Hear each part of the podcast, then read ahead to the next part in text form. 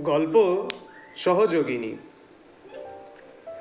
সেদিন অফিস থেকে বেরোতে দেরি হওয়ার ফলে শিয়ালদা যাওয়ার শেষ বাসটাও পেল না বিশু। ধুর, একটুর জন্য চোখের সামনে দিয়ে চলে গেল বাসটা।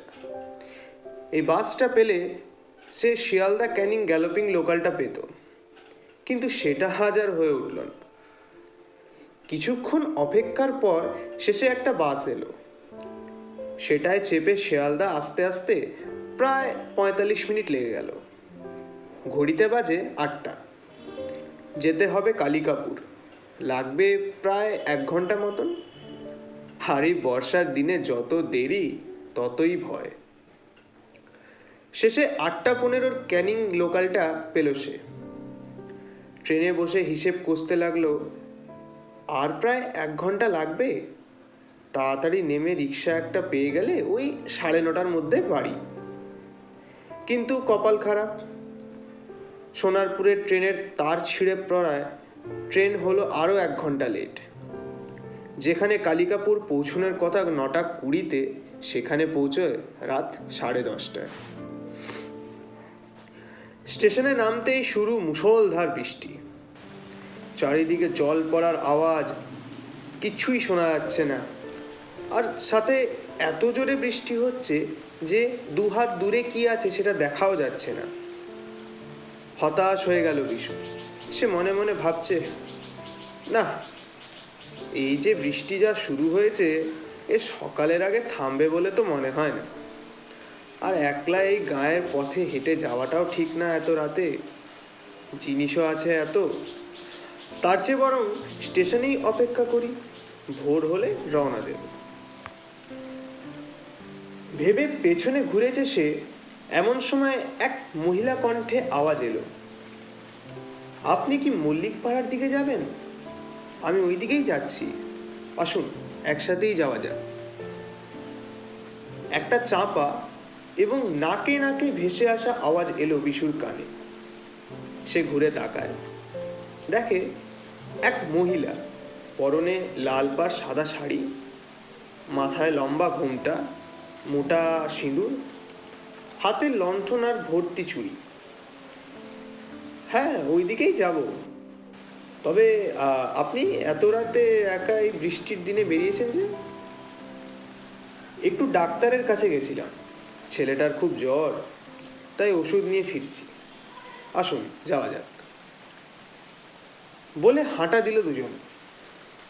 বিশুর দুই হাতে ব্যাগে ঠাসা জামা কাপড় এবারের পুজোয় বেশ ভালোই শপিং করেছে সে। মনে মনে ঠিক করেছে, পুজোটা কাটিয়েই ফিরবে গ্রাম। চারিদিকে কাদা।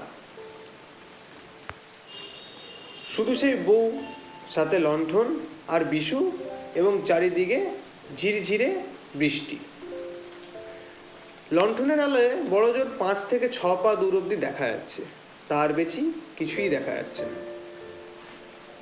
বৃষ্টিটা একটু ধরেছে। ছাতা মাথায় তারা দুজন হাঁটছে জঙ্গলের রাস্তা ধরে। বেশ ভয়ও লাগছে। ঘুটঘুটে অন্ধকার। সাপের গায়ে না কাদার মাথায় পা দেব কিছুই বোঝা যাচ্ছে না। হঠাৎ কিছু দূর যাওয়ার পর সে মহিলা থেমে যায় এবং বিশুকে বলে, বা হাতে রাস্তা দিয়ে যাব চলুন। এদিক দিয়ে যাওয়াটা ঠিক নয়। কিন্তু এর আগে গেলেই তো মল্লিকপাড়া। বাঁ হাতে রাস্তা তো অনেক ঘুর পথে সেই ঘুরে ঘুরে ঘুরে ঘুরে যেতে হবে। তার চেয়ে বরং এটা দিয়ে চলে গেলেই ভালো। সেই মহিলা আর কোনো কথা বলে না।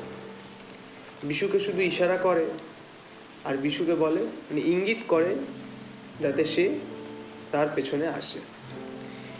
এবার হয় বিশুর ভয়।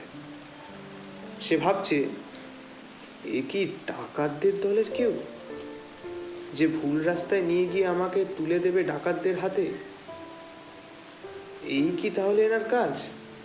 মধ্যরাত্রে যারা একা বাড়ি ফেরে, তাদেরকে পথ ভুলিয়ে তুলে দেয় ডাকাতদের হাতে? ভাবতে ভাবতে বিশু পৌঁছায় তার বাড়ির দরজায়। বৃষ্টি পুরোপুরি বন্ধ তখন।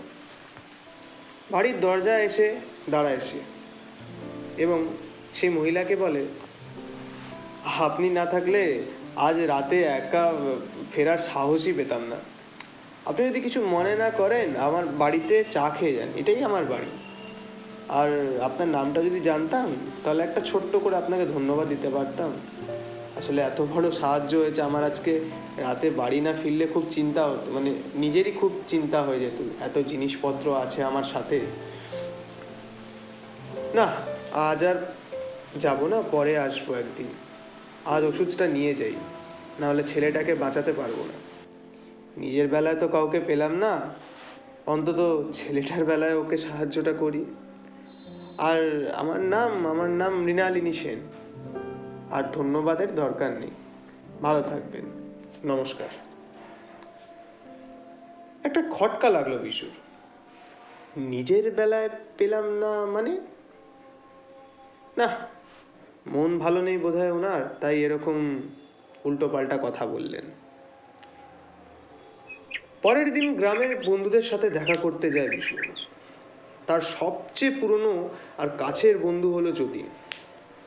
এতদিন পর বন্ধুর সাথে দেখাবে খুব খুশি বিশু তাকে কাল রাতের ঘটনা সব বলে সে।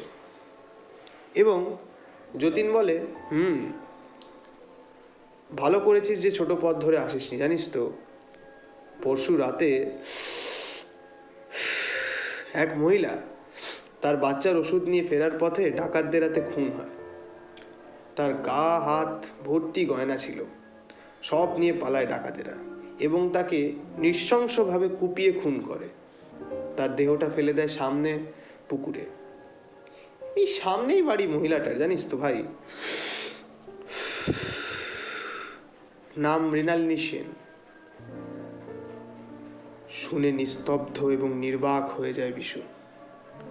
সে তো ওনার সাথেই এলো কাল। তাহলে তিনি কি বাঁচালেন বিশুকে? তার সহযোগী হয়ে ডাকাতদের হাত থেকে?